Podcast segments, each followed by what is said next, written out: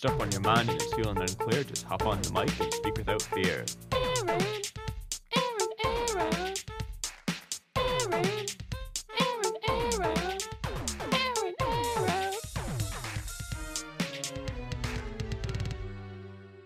Let's air out.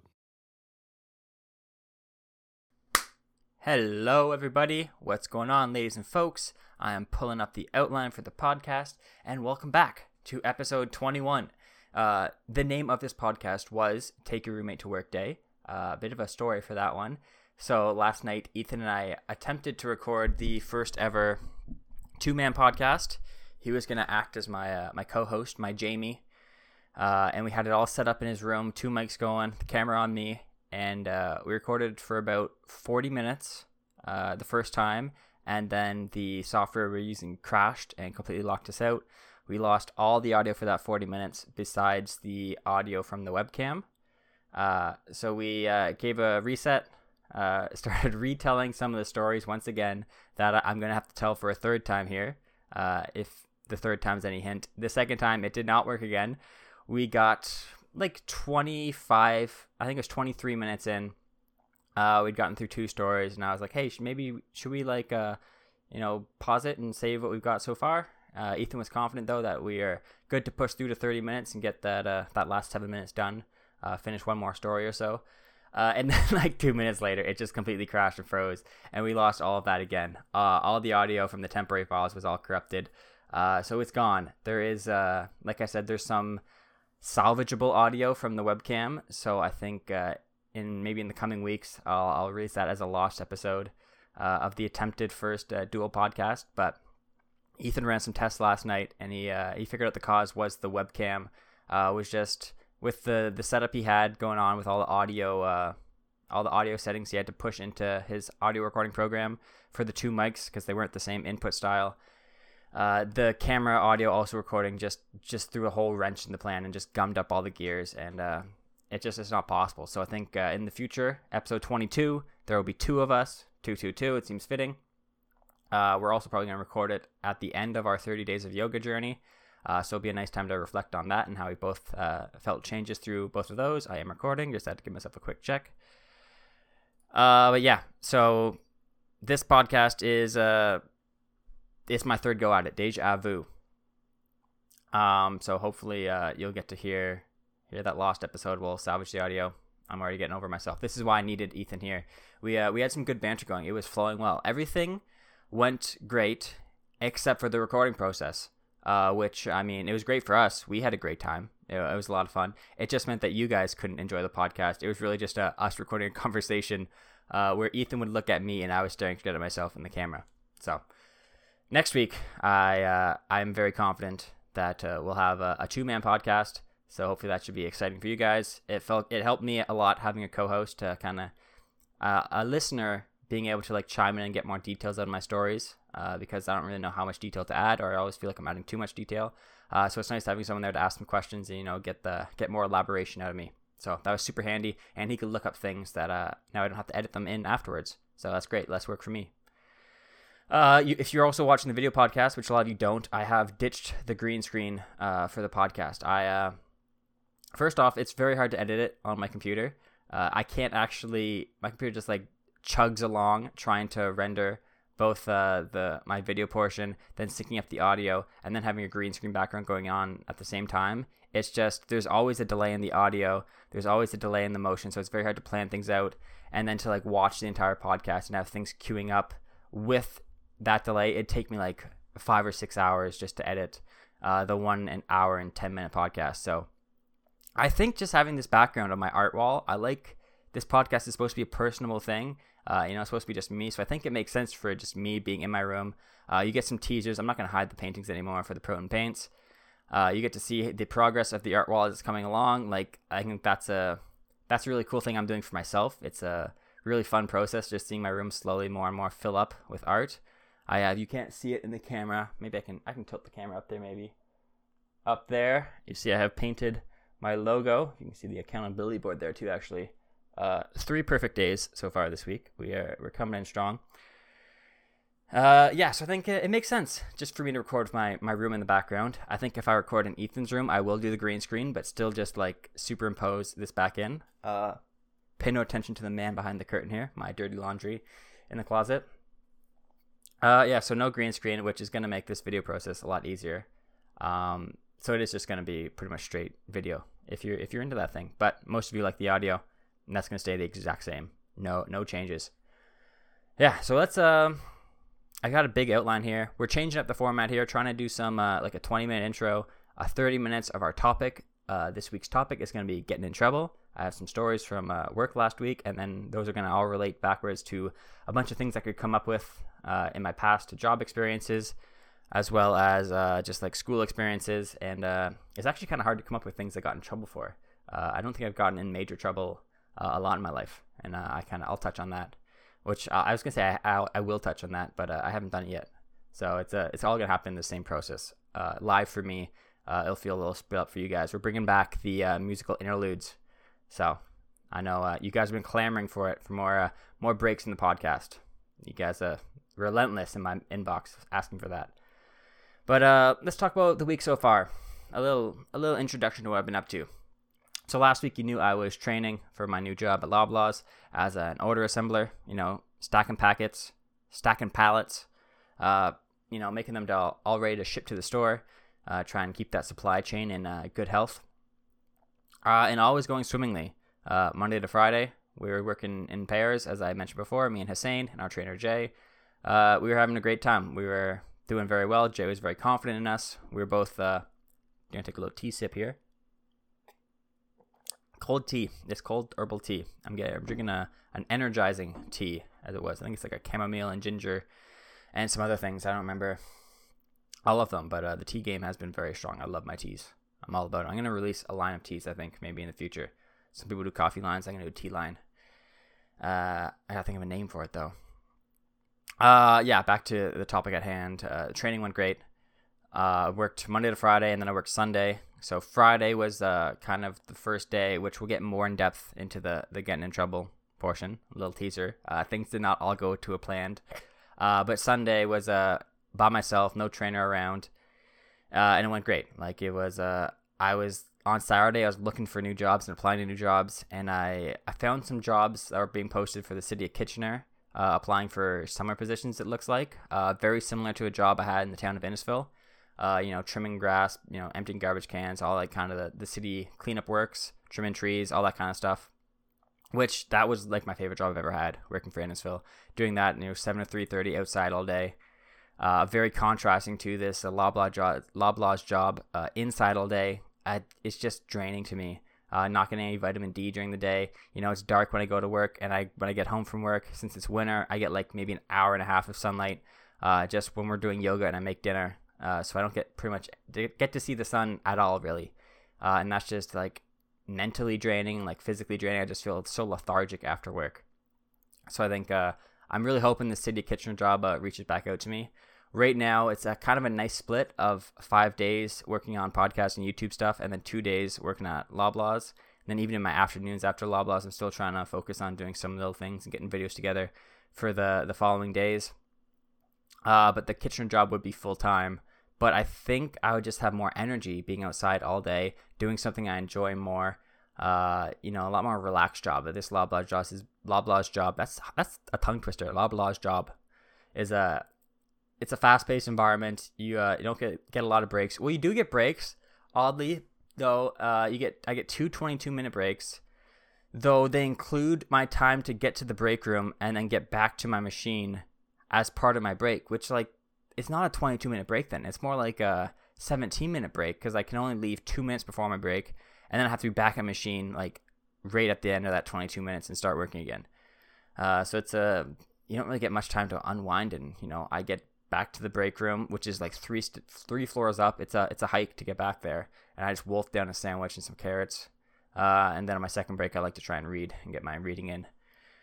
And then, yeah, so very fast-paced, a lot of people moving around. Sundays were nice, though. There's not as many people working there. It's an off day for a lot of people. So it was a lot quieter and easier to get things done. So I enjoyed it Sunday, and I think it's going to be a good balance doing that 2 days a week. You know, tomorrow, it is Thursday today. We didn't get any podcast recorded last night on Wednesday, which I'm so smart for planning these podcasts on Wednesdays now rather than doing it Thursday, because if that was Thursday night, we would have probably had to cancel the podcast. I would not have had it up in time Friday morning, but I'm a hero and I'm doing this for you guys on Thursday. Yeah, so fingers crossed on that Kitchener job. Hopefully that pans out. What else we got?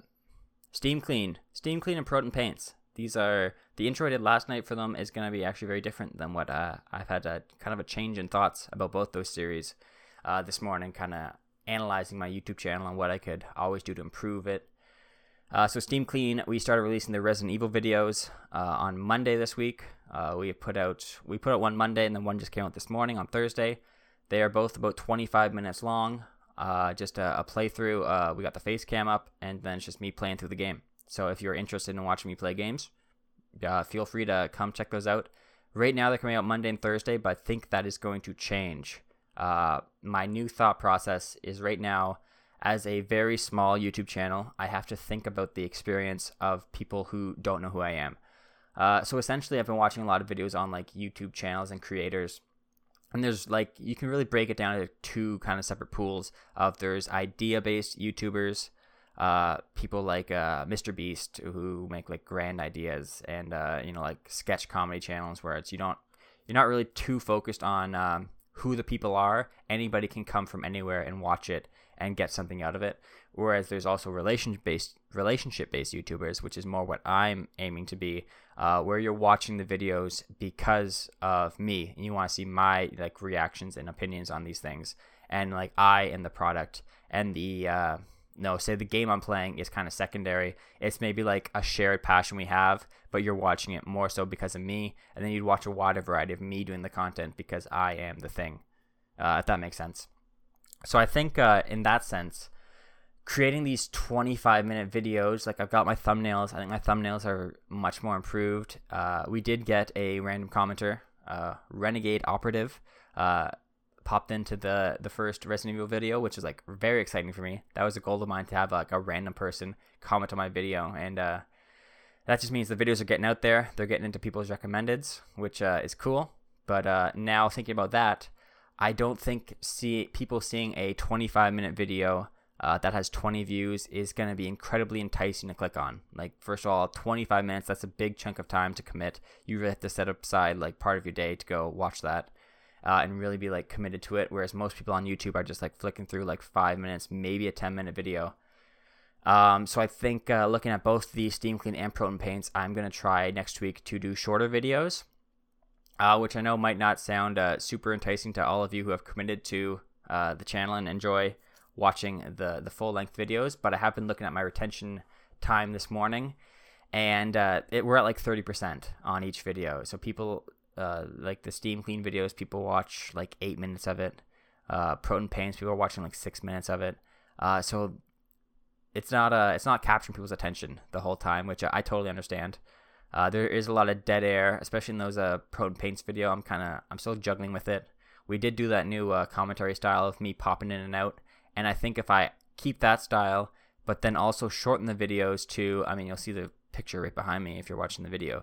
I made a God of War painting for next week's episode, which was another idea I had to try and branch out to appeal to fan bases, but still keep my artistic style and try and keep with funny-ish kind of paintings and doing things how I want to do them, not just copying, trying to go, one for one recreations of artistic renderings and stuff like that.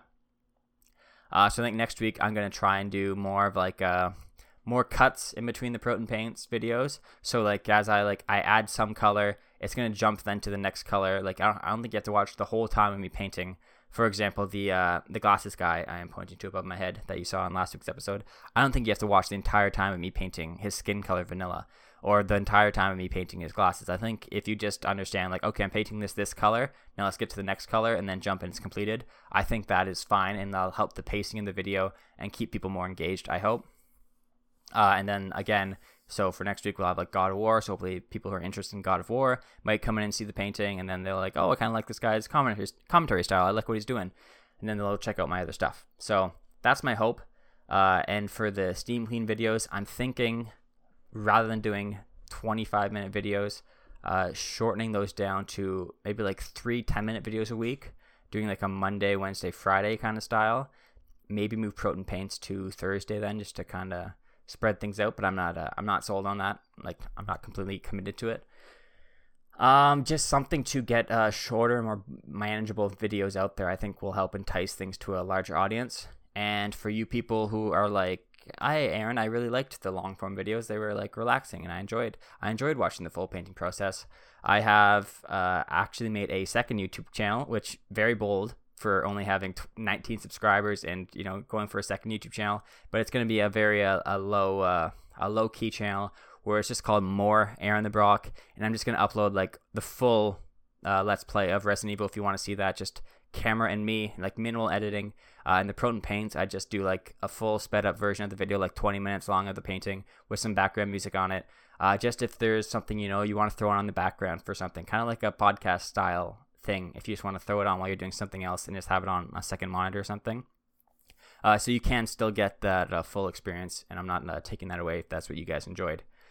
So hopefully you'll see those changes come into effect next week. It's going to take more editing from me, but I've thoroughly enjoyed editing. I think that's one of the more fun processes as I learn new techniques and better things. I'm still working on, I got to get these creases out of the green screen, so it would make my job easier to key it out. So I've got some ideas of how to do that. This next Resident Evil video, the green screen was in pretty rough shape, so that's going to take some work this weekend to try and figure that out. And then on the weekends, I put out the weekly update. Actually, I don't think I've talked about that. The weekly update came out on Saturday. That is just going out on Instagram and Facebook. If you're not following them, Instagram.com/AaronTheBrock and Facebook.com/AaronAirOutPod. And those are just going to be... I usually forget to post on my social media when I upload a video. And I was like, I'm just posting the thumbnails. There's not really much... going on into those videos, not a lot of effort. So I wanted to think of a better way that I could utilize my social media. And I think doing these weekly update things will help. And then maybe throughout the week, posting like behind the scenes photos, or like maybe when I'm recording the painting, I take some photos along the way to kind of tease out what we're painting next time.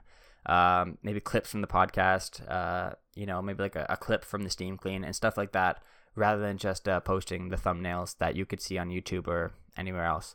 So trying to branch out that way and do more things on social media. The weekly update, again, I had a lot of fun filming that, making some very 90s-ish, like student film kind of videos. That intro was a lot of fun to film, and I guess I could easily like add it and switch out those little film clip things in the future. But yeah, that's what's going on my social media. If you're not following that, you can check that out. Go check out the weekly updates. Those are going to come out on Saturdays. I'm really filling up my schedule, which I like it. I like filling up my time. I said last week I don't like wasting time or killing time. You know, I want to make all my time meaningful, and you know, I want to have something to show for it. So it's very cool making these videos and putting a lot more effort into the editing, and even just like the process of the whole thing has been a lot more fun. So I'm enjoying it. The more I do this YouTube thing, I'm enjoying it more. And I think that's a really good sign, because I'm not getting paid or anything for this. It's purely out of like my own enjoyment and just my own satisfaction. And I think that's a great sign for my job. Like every other job I've had, I would not have done it if they weren't paying me. Like there's no position I've had before that I'm like, this is so fun, I would do this without getting paid. And like this is the first thing that, like, okay, there's no guarantee of money in the future, but I still enjoy doing it regardless. So I think that's a really good sign, and I think it's a good sign that I'm going to be able to keep this up in the future. And I think that I like positivity I have towards it is going to translate, and the enthusiasm towards it is going to translate better into my content. So yeah, exciting times for the channel. I planned this intro out for 20 minutes, and I am pretty much nailing it at 19 minutes. So I think without further ado, we are going to bring back the... what do they call it? Musical interludes. I gotta start thinking of some new ones too. Get Ethan to fire off some new ones. Very cold tea. It's not even iced tea. It's like room temperature tea, which is weird because room temperature is like pretty warm. But I guess in regards to the liquid, it feels cold. Yeah, I got some more music going for the podcast. Some outro music from my YouTube videos would be cool. I think that's probably the next step. Shorter videos. Outro videos. I like my little intros I've made. Those are fun to make. I think Steam Clean might need some updating, but I know that's coming in the future. I think Proton Paints I really like that intro. That came out really well. Ethan complimented my camera work on that, and I would agree. It's a very cool intro, so I think that's gonna stick around for a while. Even though the name's kind of weird, Proton Paints. Even Steam Clean is it's weird for just Let's Play videos, but it's a way for me to organize my videos and my thoughts, and we can always change in the future. I don't think it's hurting anything. So yeah, without rambling anymore, here comes a musical interlude, and we'll see ya at the meat and potatoes of the podcast. Getting in trouble. Do do do do do. Musical interlude. All right, well, for me, that was about a 8-second break. For you guys, it was probably like a 6-second interlude, and we're right back here. So the theme for this week's episode was getting in trouble, and this all stems from an event that happened last Friday at Loblaws. So as I mentioned in the intro, Friday was kind of our spreading our wings day. We are still in our orange vests, signifying that we're training. But for the first 4 days, we're working together. One guy was picking the items from the shelves. The other guy was driving the pallet jack. And then we just alternate. And on Friday, we were doing it solo. We were getting our own orders. We were like fully on our own. And then our trainer, Jay, was just going back and forth in between the warehouse, checking on each of us, giving us tips. And he's very nervous on Fridays. He said he's a father. So he's always so worried that something's going to go wrong, or someone's going to hit something or hit someone, or they're going to get hit. So he's just like on edge all day. And, starting off the morning, we were both, Jay was mentioning that we're both kind of off our game. I think the nerves were getting to us. I'm just noticing now how like uneven my paintings are on the wall. Like I'm seeing the space between the spaceman ceiling and the glasses man. I'm slowly slanting up. It looks like, unless the camera is maybe the camera is angled slightly. Oh, I think the camera was angled slightly, but I think it's still the same thing. There is an extra headspace on that spaceman thing. I got to rearrange those paintings, by the way, too.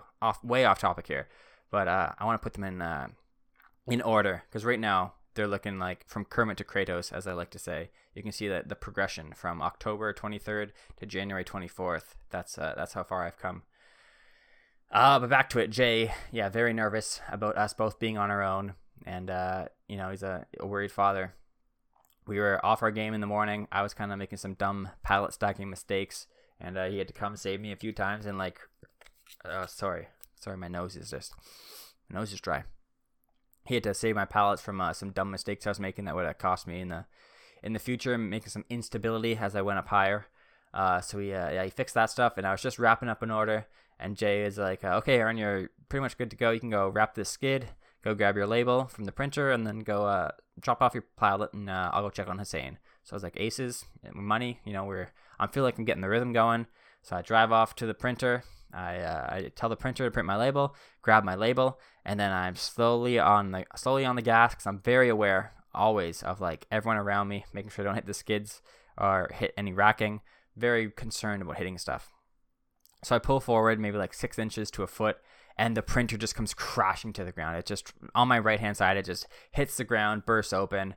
The cable that was plugged into it flies out, and I look at it, and it's it's all damaged and bent. I wish I took a picture of the scene to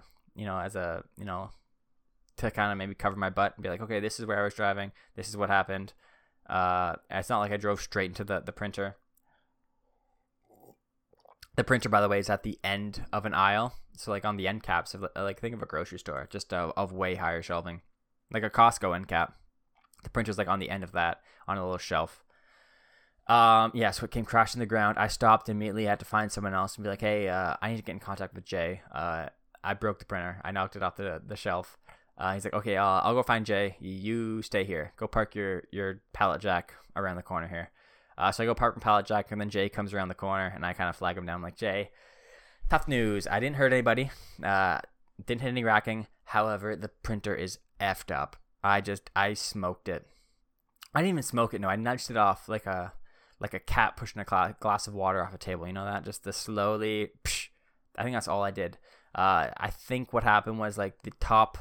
So on my pallet, Jay had stacked a second pallet on top of it for extra stability, and that pallet was kind of hanging over slightly on the edge, and the printer was also sticking off slightly over the edge. So in my concern of checking to not hit the racking or to not hit anybody else. I didn't really check. Like, I didn't look up. I was looking down and behind me. I didn't look up to see what was going on with the height of my palette. And that just, like, caught the edge of the printer and just slowly glided it off gently down to the ground where it smashed open. And he was frustrated. He was upset. He wasn't mad. He was, you know, was happy that no one got hurt and that I didn't get hurt. You know, I didn't hit any racking. That was like a nightmare to deal with. But he's like, oh man, I've never had any incidents happen to me before. We have to go into the supervisor's office, fill out some incident reports. So I had to go in and write out what happened. You know, what happened to from my perspective. Jay had to write out like why he wasn't there, what happened from his perspective. And the supervisor had to write out like a combination of the two and what they thought was the main cause of the event, which they just wrote down like inexperienced driving. Luckily I still had my orange vest on, so it was like kind of okay. And it was just a printer that got hit. Jay was kind of between his like disappointment. He was also like impressed that like, how did you not hit the garbage cans below the printer? How did you not hit the shelf the printer was on? How did you not hit the phone beside the printer? You only hit the printer miraculously. And the IT guys were looking at the printer. And initially they're like, hey, if this printer can't be reused and it's done, like we can't, we have to incur a charge on you. Like you'd have to pay for it because you broke company property.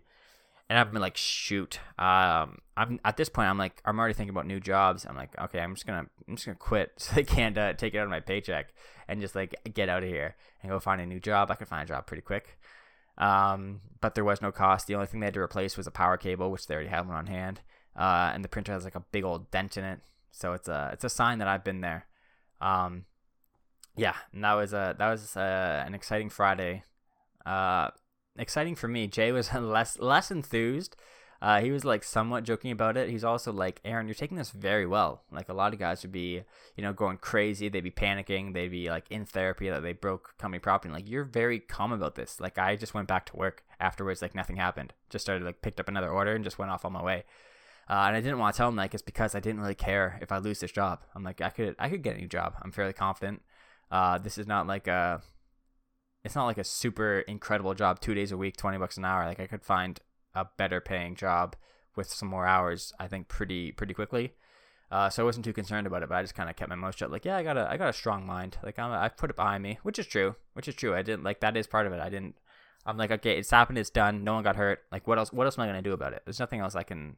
Effect whatever they decide is my punishment, which ended up being like a slap on the wrist. I had some little coaching session with a supervisor that just said be careful. That's pretty much it. And a lot of the other full-time workers there were like super chill about it. They didn't care at all. They're like yeah, that printer's in a pretty stupid spot, it should really be moved. It's not your fault. Like you didn't hit anything else. Like we're all cool. Like you're fine. No, none of us care. The health and safety guy, he came over, was like yeah, it's fine. It's honestly pretty funny that you tarnished Jay's reputation. So he was like joking around with me, you know, he's like the burnt hand never, I don't remember the phrase, the burnt hand never burns again or something like that, but it's true. Like I'll never hit another printer. Hopefully, fingers crossed, 'cause if I do, then they're gonna be like, he's got a thing out for the printers, man. We gotta shut this guy down. I'm slowing down the supply chain issues, one printer at a time, just gonna take them all out and there's no pallets are going out. But that story reminded me of another story that happened when I was working for Innisfil. Very similar, slow moving accident. So I was in the salt dome with two other guys, and they were just shoveling out some material. And they asked me to kind of spin the truck around. We were driving these 1-ton trucks, which maybe you've seen them for townships. They got like these big steel boxes on the back that like they come out like a foot on each side from like the regular truck body. So they're pretty wide and they're very hard to see what's behind you. And like there's a backup cam on all the trucks. So I am kind of doing a 3-point turn in the salt dome. There's not a ton of space because there's a big pile of salt and topsoil all around. There's like a bunch of shovels and equipment in there. So it's a tight space to spin around in. So I'm backing up very slowly to make sure I have room to like turn and get out the door. And I'm watching in my backup cam, like the two guys that are shoveling. So I'm like, I don't want to hit them, obviously. So I'm going very slowly, backing up, making sure I have enough room. And then when I do, I just pull forward, go out, and I'm gone. I go park, and I'm Gucci. That was we're all good. And then as I'm walking away from the truck I just parked, the guys come up in another truck. At least one of the guys came up in another truck and goes, "Did you feel that?" And I go, "Feel what?" "No." And he goes, "Oh, you just backed into the garage door." I'm like, "Oh no." Like, I was being so careful and cautious that I didn't hit them. I didn't even account for, like, my blind spot of the garage door on my right-hand side.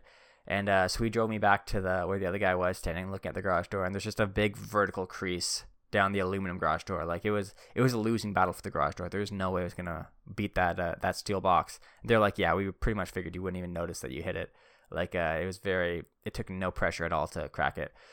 So they had to call a supervisor over, man, very similar procedure. He came over and he's like, I know what happened, who was driving. And once he found that I was driving, he went a little easier. He was also like, kind of like upset, like, guys, you shouldn't let him drive the big truck in this tight space. You guys should have been driving, because stuff like this happens. So then I had to go fill out an incident report. You know, I had experience at Innisfil, so that's why I was doing so well at the incident reports at Loblaws. So yeah, I had to fill out an incident report. Didn't get reprimanded at all. Didn't really get in any trouble at all. Even though this is like getting in trouble, this is like the extent to the trouble I've gotten in at different jobs. It's just like, hey, yeah, don't do that again. And now it was fun for like the rest of the summer. There's just a big crease in the garage door. That's my marking I left on town of Innisfil.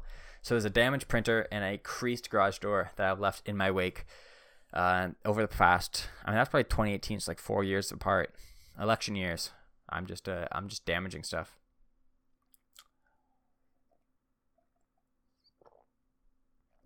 Little tea job. The next one I've written down was bad patch job, but I've told this story like 3 times to Ethan. Honestly, I don't even think it's a great story to pass along to you guys again.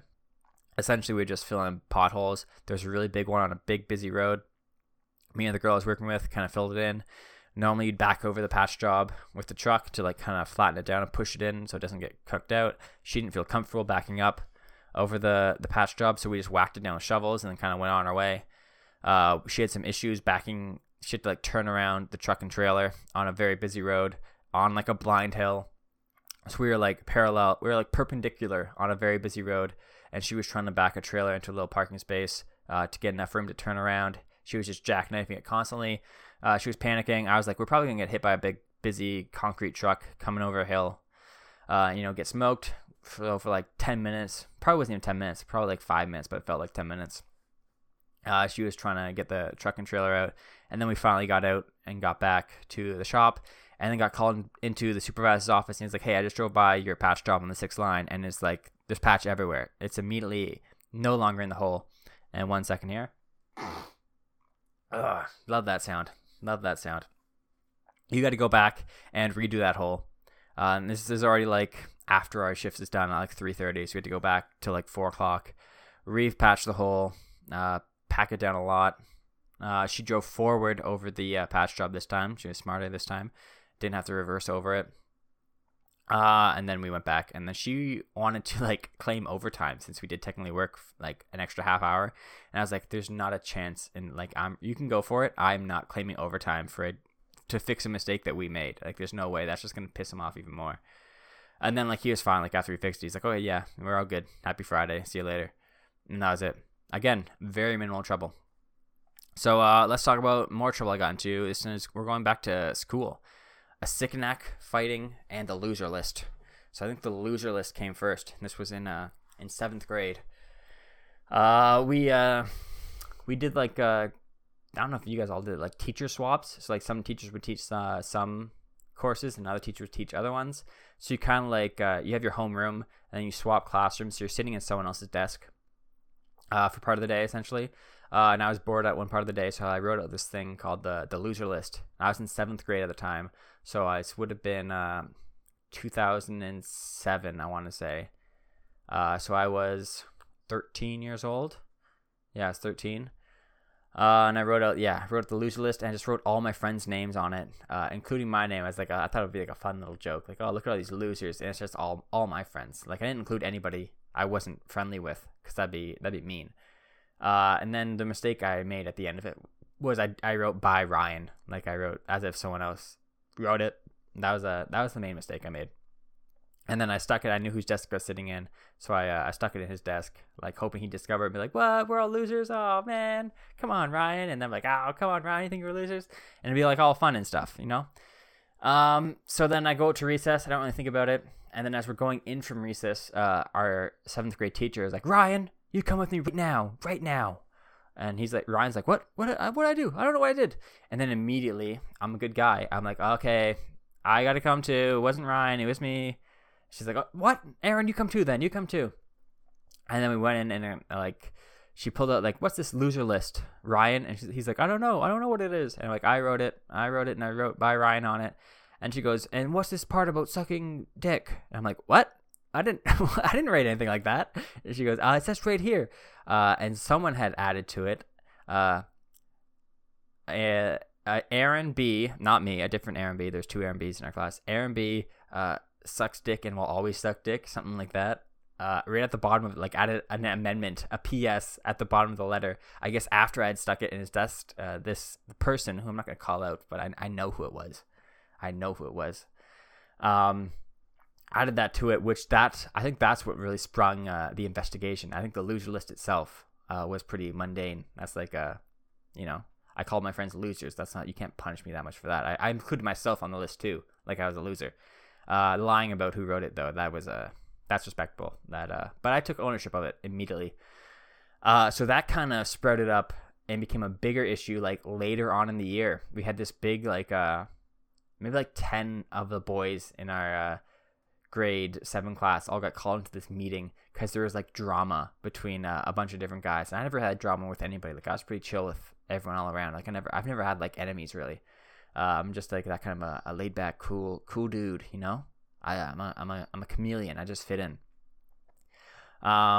So I get called down to the office and there's like already like 8 guys sitting around a circle table. And like, there's the guidance counselor there, Miss Bailey. And then I have to join this group of delinquents, as they say. And it was all just my friends. And they were talking about some of this drama and stuff. And she turns to me and goes, Aaron, what can you tell me about this loser list? And I was like, oh boy, here we go. Like this was months after. So she I don't know if she had a copy of the loser list. She might have, because I think the teacher must have confiscated it. And she pulled out the loser list and she goes, what's going on here? Why did you write this? Why'd you call your friends losers? And I was like, it was like a funny gag, you know, like I was writing my friends. It's just for fun. I put myself on the list. I called myself a loser. You know, I didn't think anything of it. She goes, yeah, well, what about this sucking dick? I don't even know if she said. I don't even know if that was her phrasing, but that's funny to me. She said that to a 13. What about the sucking dick, Aaron? As a 13-year-old boy, and I was like, I didn't write that. He wrote it, and I pointed to who it was, and I was like, yeah, he wrote it. I didn't do that. Like it's different handwriting. You can clearly see it's very. My handwriting sucks, so you can clearly see it's two different people wrote that. So yeah, I got heated for that. Then we had to have this like big like friendship powwow, and like everyone had to, we had to, like all shake hands with everything. It was one of those things where I think it was just like boys being boys kind of thing. I know that's it wasn't like we were doing any like really, we weren't like beating the crap out of each other and like saying really shitty things about each other. It's just like casual like boy rivalries, and like, you know, talking smack is like just part of the way you grow up, and like that's what you do with your friends and stuff. And then the teachers were like very concerned. That's like I mean the female teachers, let's be fair, I think the male teachers didn't really care. The female teachers were like, you guys being too mean to each other, like you gotta be more respectful. And I mean I still disagree with your stance. I think nothing we did was like over the top. I think one of the things that started was one of my friends got bit by another kid accidentally. Like he was running by and they like bumped into each other and like bit his forehead.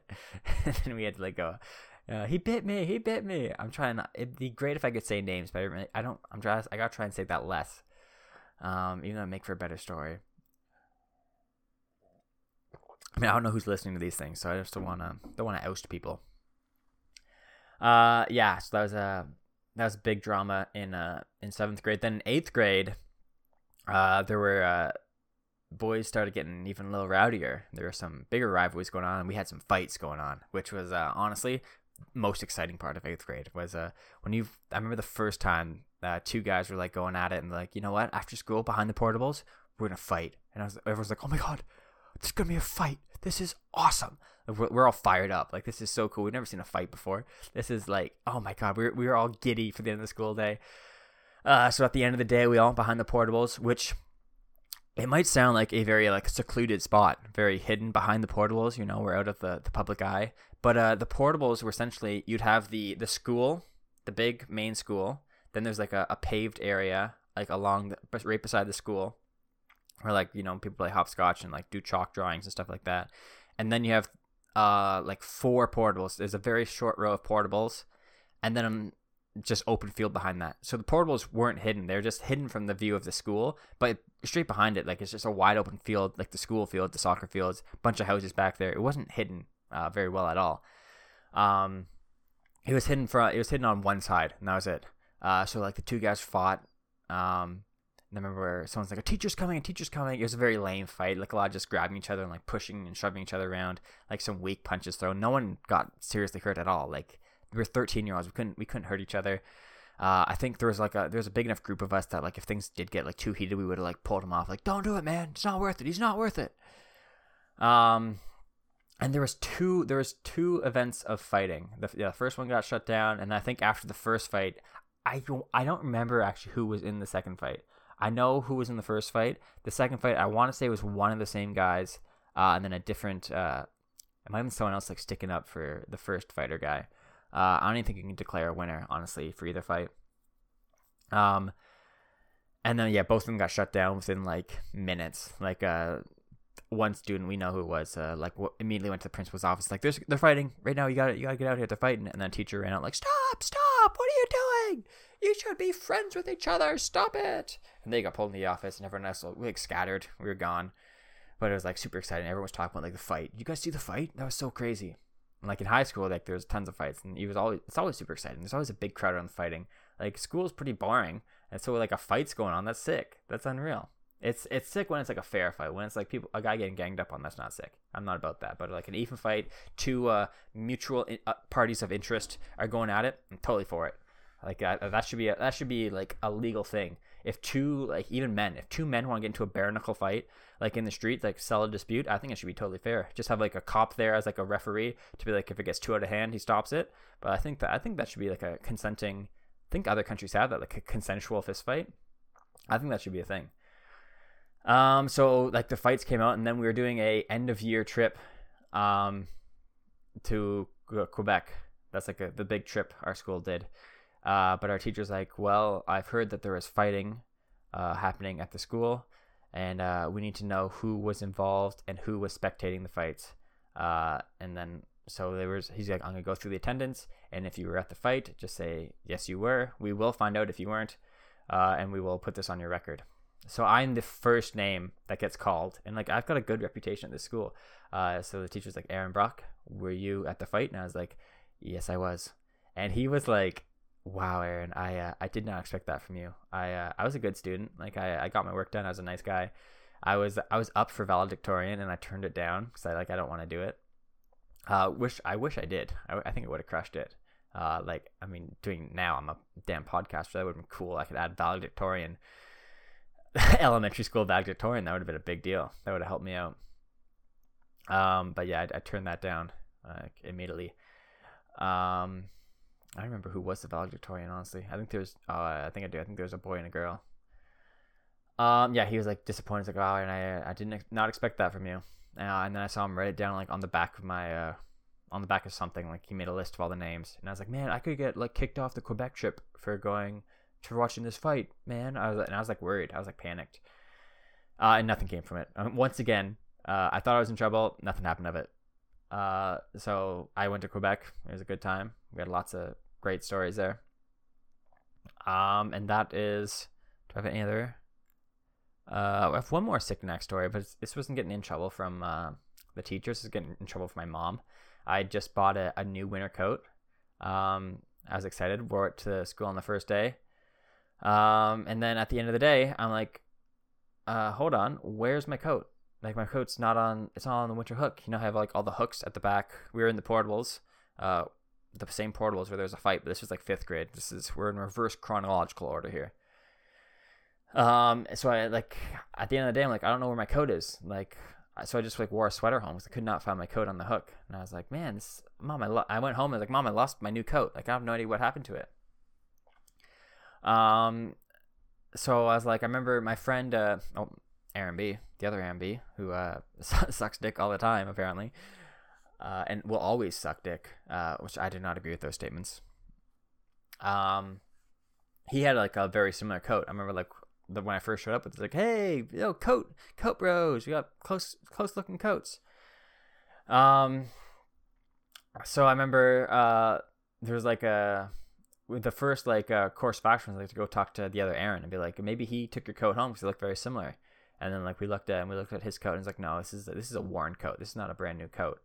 So my mom was like, through all doing this, my parents worked till like 5 o'clock. So like I went to a babysitter after school, and then like they found out after like the school was closed, there was no option for it. So this was like for like a week, I was back to wearing my old coat, and I was like, man, I don't know what happened to my coat. It's so crazy. Like Aaron. Oh, I said the full name. God damn, I gotta censor that now. 45 minutes. I gotta write that down. 45 minute. 45 minute censor. I'm like, man, he's wearing the, I wish I had a coat like that. Just seeing him strut around the coat. And then like, at the end of the week, my mom worked very close to the school. She like, so at like 3:15, she like took off work and she came in just to like check at the end of the day. Like, let's look in the classroom, see where this coat is. So we had everyone looking around, like, where's this coat? And like there were some old coats hanging on the hangers. Then I'm like, are any of these your coats? And I'm like, oh, those aren't my coats. My coat looks exactly like Aaron B's. Other Aarons. There's an Aaron B and there's an Aaron R, and I was Aaron BR. Like there was a, my parents named me Aaron because like it's a very uncommon name. Like you're unique. Aaron's unique.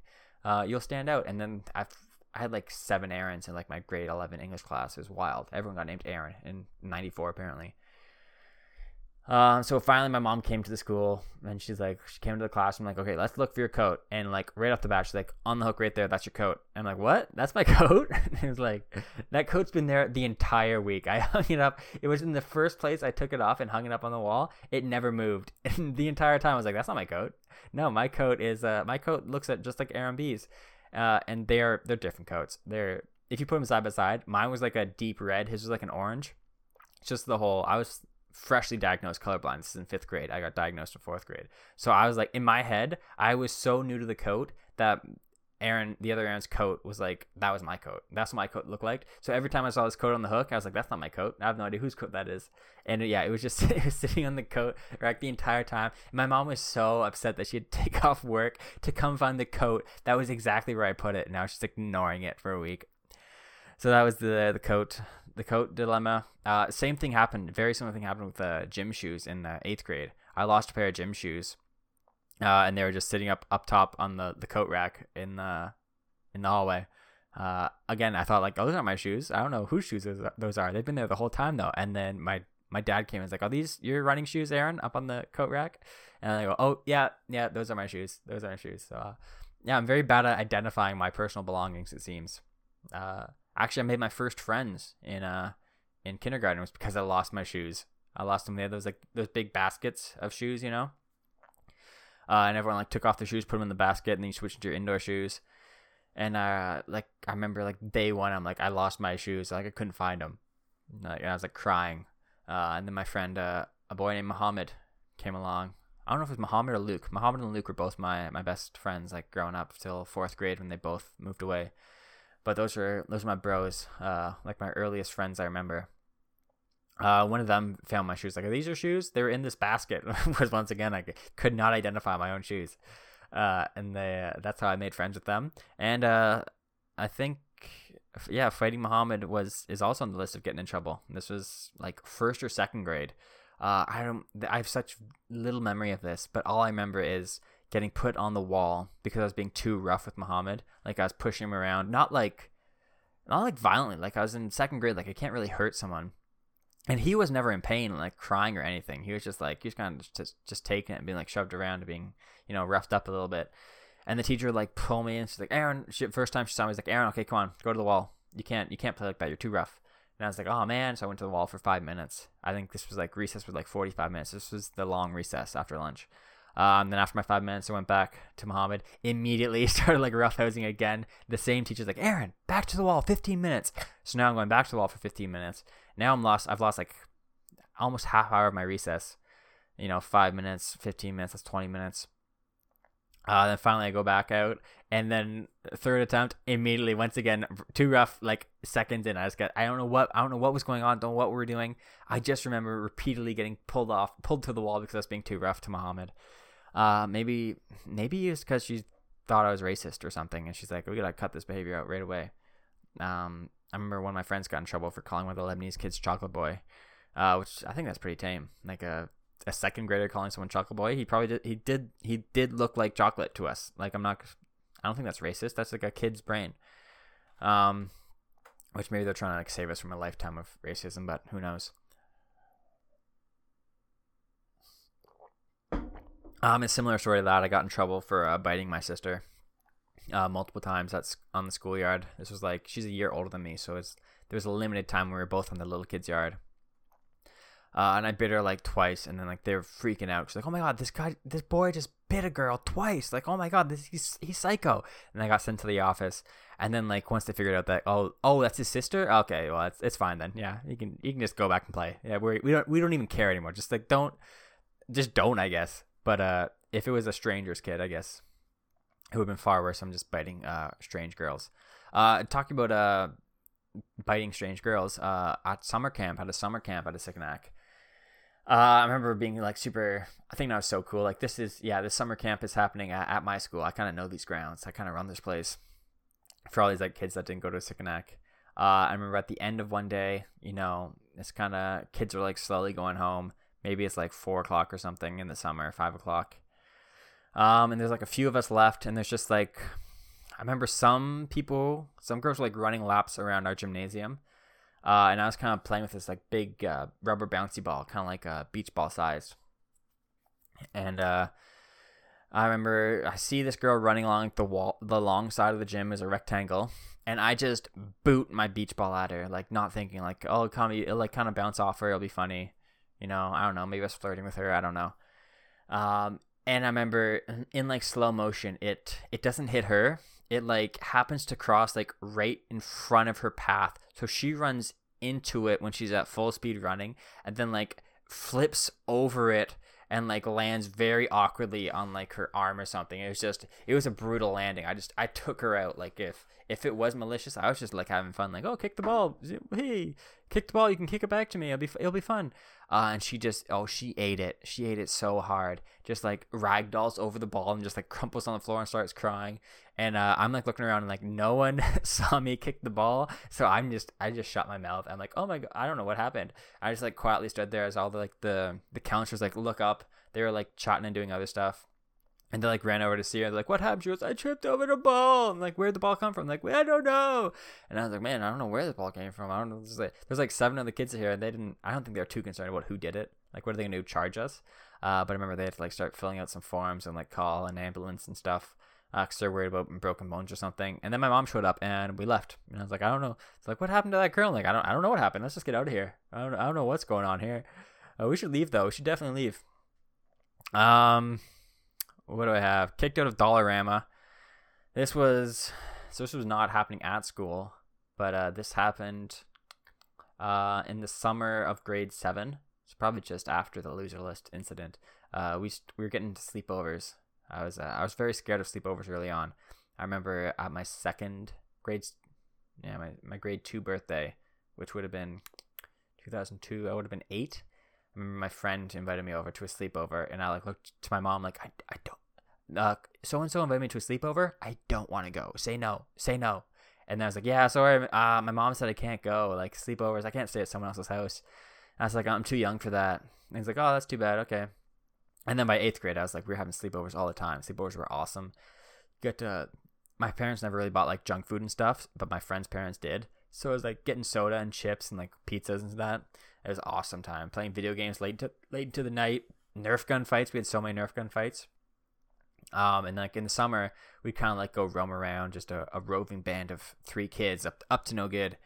And I remember we were in a Dollarama one time, and we were playing with toilet plungers, and we got stuck to the floor, and we couldn't unplunge the floor. Like they were really suctioned on there. And I remember, and then the Dollarama cashier came and was like, hey, you kids, you get out of here, you hooligans, get out of here. You're causing no good. You're not buying anything. Get out of here. And we got out, and I remember being scared that I got in trouble. That was a very minimal story, but that's just ingrained in my mind. The trouble moments are ingrained in my mind. The few that have happened.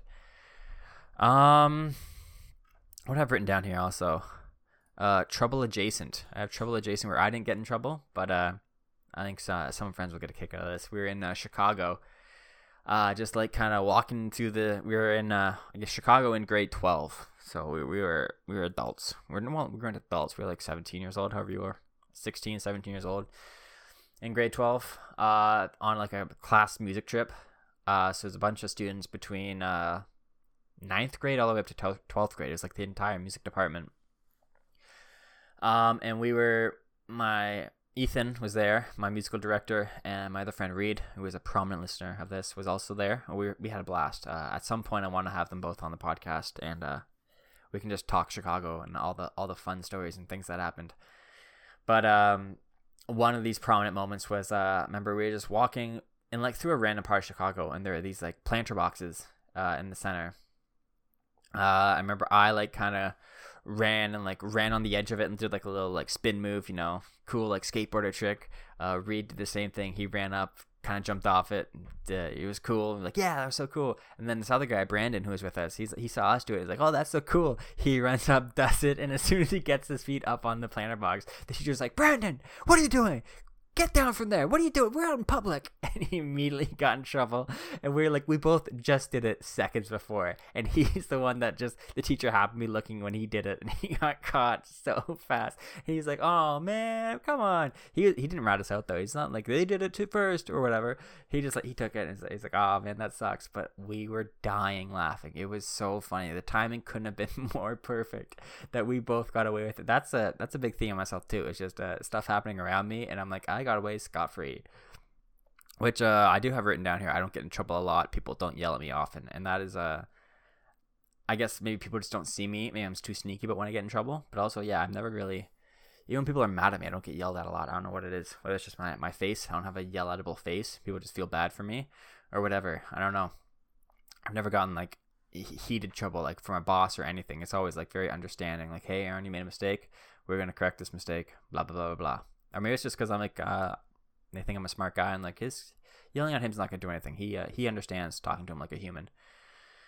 Yeah, that was trouble adjacent. My speeding ticket, that kind of counts as getting in trouble. That's in trouble with the law. The only time I've been in trouble with the law, besides like I had a phone that kept calling 911. I remember one time we were at a music concert one time, like not a band performing. We were the band performing for like school. I remember my phone, I had my phone in my bag in the locker room, and I came back after like one of our performances. We were just in the locker room briefly to grab some like water and stuff, and I checked my phone, and it's like, you had 2 outgoing calls to 911, and then I had like 2 missed calls from 911. I was like, oh my god. So I was like, I panicked and just took like the battery out of my phone. And then at the end of the day, I put the battery back in, and I had like a bunch of missed calls from my mom. She's like, the police have been calling me, what's going on? And I was like, my phone dialed 911 by accident, and I didn't know what to do, so I just unplugged it. She's like, well, you got to call them back right now, or else they're going to send cops to the house. So I had to call them back and explain what happened. And they're like, since there was such a delay between the calls, we do have to send an officer to the house tonight to talk to you. So I was like, oh, crap, I'm going to get arrested for calling the police. And then the cop came by. I was like, same thing, slap on the wrist, like, don't do it again. No, that's it. But the other time, dealing with the officers, getting a speeding ticket, I was working for RJ Burnside, working in Oakville, and my morning had kind of wrapped up. So I was talking with my friend Will. He had to get to Newmarket to go to a friend's house. So I was like, you know what? I'm in Oakville. I can come quickly grab you in Mississauga. It was like a 15-minute drive from where I am. Then we'll head to Newmarket, and then I can just head home. It was on my way. And then we were going to head to Waterloo. This was actually right before the bad acid trip that I talked about. This is the Friday morning of. So I'm like heading to his house. I turn onto some road, a country road on Oakville. And I see the cops had someone pulled over, and then I also see a cop like at the edge of a drive-in movie theater, like the what do you call it? The entrance to it, where you pull in and pull out. I thought he was just getting ready to like pull out and leave. I didn't realize that he was getting ready to like pull someone over. So and I just happened to be that poor fish. So I'm driving, I'm doing 80. I'm like I'm right on 80. I'm like right on the speed limit. I'm fine. And then I see the lights go on, and there's part of me that's like, okay, maybe he just put his lights on to come meet this other cop that pulled over. Maybe this old lady they pulled over is like giving him trouble, and he wants reinforcements. And then I see that he's followed me for like a few seconds. We've driven past this other lady that got pulled over. So then I pull over, and the cop comes up to me and like, this is the first time I've ever gotten pulled over. I'm like a little nervous, but I'm like, okay. I just immediately grab my license and registration. I get it ready for him. He comes up to the window and I hand it to him. He's like, okay, thank you very much. And then he comes back to the window and he's like, man, I am so sorry. And I was like, actually, what? And he's like, I'm so sorry to do this. Like, I know you're doing 20 over. It's a 60. And actually, no, the first thing I said, he goes, do you know why I pulled you over? And I said, it's a 60, isn't it? And he goes, yeah, it is. Cause like he probably clocked me doing 80, like 80 on the dot. So I think it was very understandable that I thought it was an 80. Yeah. And he came back. He's like, I'm so sorry, man. Like I see you're from out of town, and like I know it's a tough spot. Like I have to pull you over. I have to give you a ticket. And I'm like, no, it's okay. Give me the ticket. It's okay, sir. Hey, I put his hand in mine. I say, it's okay. It's okay, officer. Give me the ticket. He goes, you know what? I knocked it down to 10 over for you because I see you're from out of town. You just gotta be careful around here. There are only 60s. I know you're probably used to the 80s up in the country of Barrie. And I go, okay, thank you very much. And it was like a $40 ticket. No demerits or anything. It did jack my insurance up by like $150, which was crazy. Actually, no, it jacked up by $500 a year. But it was a big increase. Just that one minor ticket. Which, now that I think about it, I gotta tell my insurance company I got my G. I gotta do that. I should write that down. Actually, rate live on the podcast. I've been getting into the habit of writing stuff down more often now. G insurance. I'm a G insurance. Insured for being a gangster. Yeah. So that was my only other run in with law. I'm slowly turning myself on the chair. I should really look at the camera.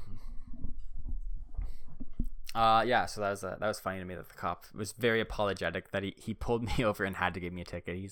He felt so bad for me. He's like, I'm so sorry, man. I feel terrible. Like and I was like, I was just being super friendly. I was like, yeah, it's okay, man. Hey, give me the ticket. It's okay. I understand. I understand it's hard being who you are, but next time, don't pull me over. Next time, this is your one warning, officer. Don't let it happen again. Then I went on my way, and I haven't gotten a ticket since. I've gotten a couple parking tickets because of this stupid parking situation here, but that's not my fault. And what's it called? Subdivision. What are the condo board, whatever it is. I don't even know if these are condos. I don't know. Whatever it is, you guys know the story. Oh boy, the last thing I'd written down was it's not even getting in trouble. It's just a dumb thing I said to a manager at Zehrs once that came across my mind. His name was Randy, and I remember he was like I was kind of like the go-to helper guy, just like a laborer. I could do it all, really. I'm a good worker. I'm a strong worker. I pick things up quick, not just like picking them up like very rapidly, but like techniques and stuff like that, and how to do different things, and like how to work the laser guns and the computers, all that stuff. I got it, no problem.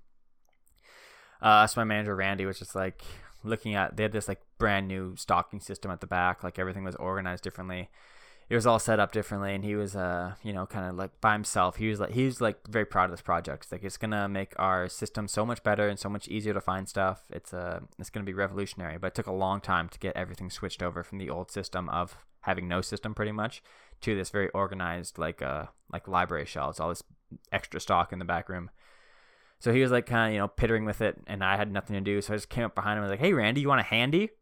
I'm like, oh, he just turns and looks at me like strange eyes, and I mean like, oh god, that's not the phrasing I wanted to use yet. You want Randy? You want a handy? I thought it was like clever and like fun, a little play on his name. It's offering your boss a hand job is not the thing you want to do, but we got past it, and we moved on. And then I just started calling him Randy the Manny after that because he's a manager, Randy the Mandy. And then I don't work there anymore. So wonder how he's doing. Wonder if he's getting handies from anyone else. But that was it for the portion of getting in trouble. I think that went very well. It was supposed to be half an hour, and that went for 40, almost 45 minutes. So not bad at all. You guys like some stories? Hopefully that was a good amount of stories. They got shorter and shorter as we went on, but that's just due to my memory and like the age of these stories. If I did this again in 10 years, I probably wouldn't remember this printer story very well at all either. So I think we hit you with another musical interlude, and then we'll get to the outro. So we'll see you soon, folks. Musical interlude. And it is soon. Welcome back to the podcast. I'm your host, Aaron Brock, with the podcast About Nothing for Everyone. And this is your outro. This section was supposed to be an outro chat with Ethan because I planned this as a take your roommate to work day. But that's going to be next week's episode. I'm just going to reuse that title, so you can expect it in your subscription box. I guess this week's episode is going to have to do something with trouble. Maybe I quote like that Taylor Swift song, Trouble, Trouble, did I? That's two different songs. That was a Stutter. And was that Taylor Swift Trouble song? I don't know. I'm going to look that up. I was also thinking about the game, Getting Into Trouble. It's fun getting into trouble. I think that's going to be my thumbnail for the YouTube video, though. That put that in the background. It's fun getting into trouble. Maybe that's the name of the title. It's fun getting into trouble. Even though these are like very tame, like trouble. My trouble stories, they were so tame. Like nothing ever actually happened. I never got in any significant trouble, which I don't think I ever have actually. Like thinking about it, I've never. Yeah, nothing that's like really affected my life.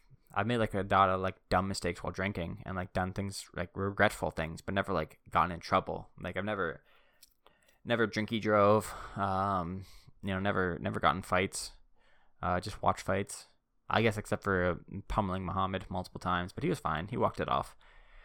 I'm not a troublesome boy. I'm a rule follower. I'm a good boy. So I don't know what this outro is going to be. I don't know what, I pretty much covered everything I wanted to cover in the intro chat, about the changes to the channel. So I'm getting caught up looking at my artwork in the background. I think it looked really cool. If you guys can see it on the video, I'm going to post a picture to my personal Instagram, not the business Instagram, but, of the progress we made. I can't wait to finish off this wall and then start moving to that other wall beside me there, so that, cause that's the wall that I wake up seeing. So I got to think of some good things to put up there. As I said, I'm going to start painting some characters from shows and movies and whatever and such, books, whatever. So if you guys have any ideas of just characters, don't give me any situations, just give me characters you'd like to see that you think would be fun to paint. If you have any ideas or suggestions, saw some in the comments of the YouTube section, saw some in the comments of the Proton Paints, saw some to me on the Facebook page, saw some me on Instagram, you can sauce me up anywhere, sauce up everything you want, I'm ready for your sauce. So, yeah, I don't know what else to give you guys for the outro. I wish I had more for you.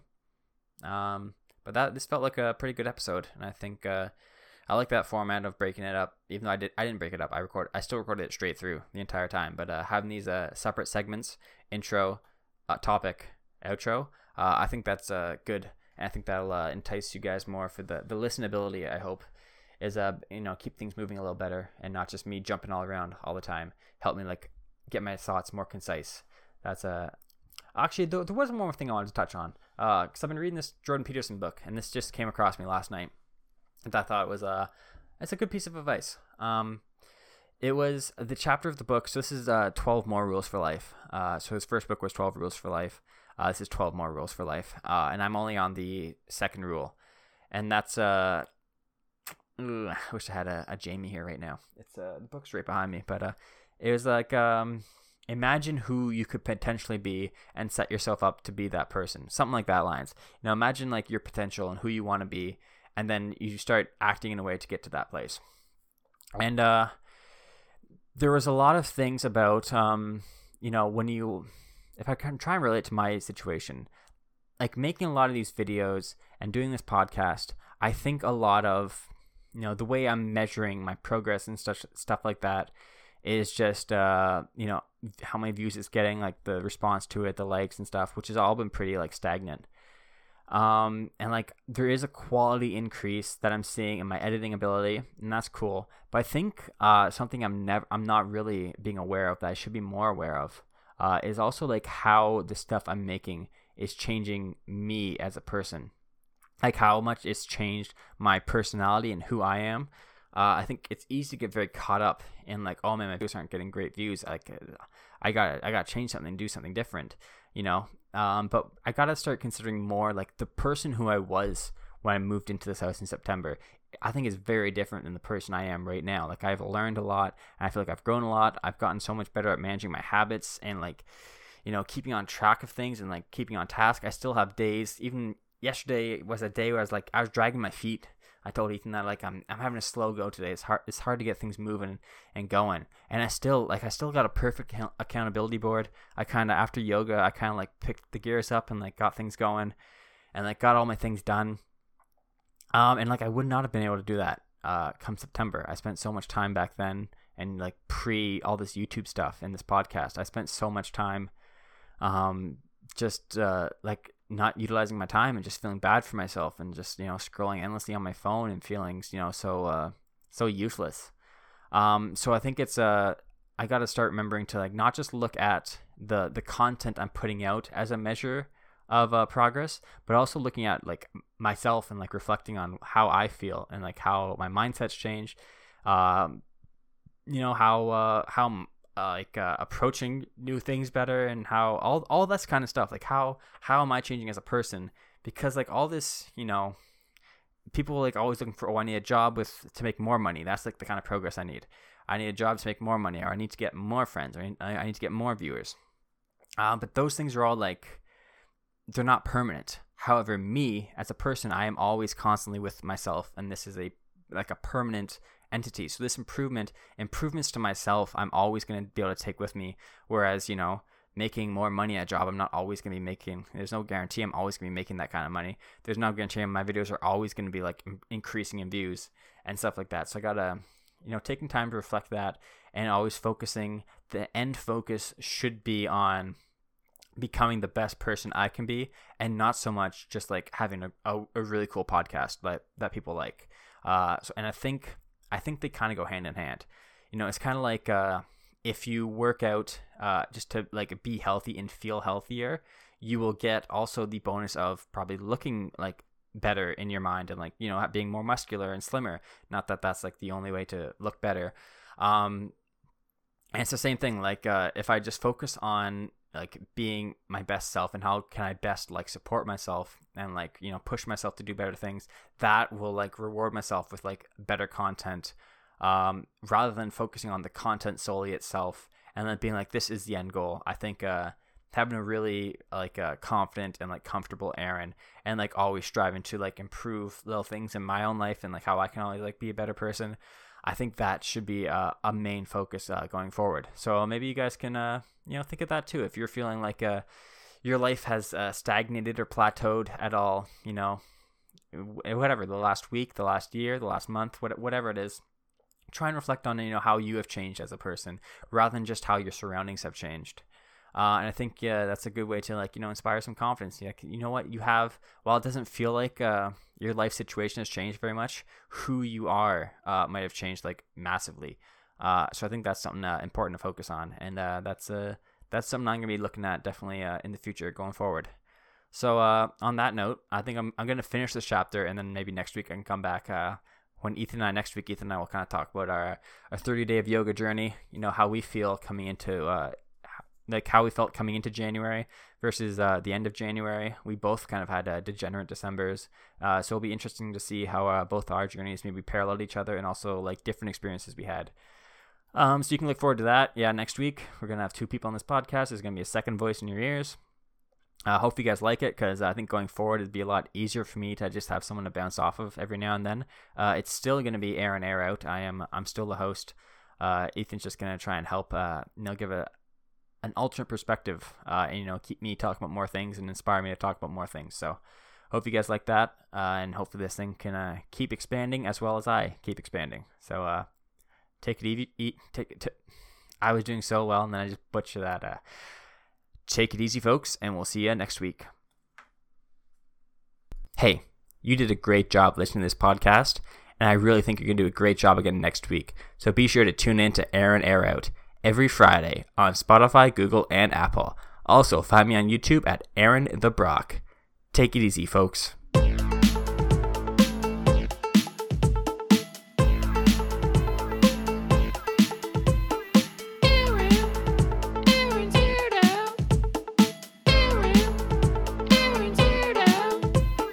Thanks for listening. Hope you enjoyed your stay. Now take what you learned and have a great day.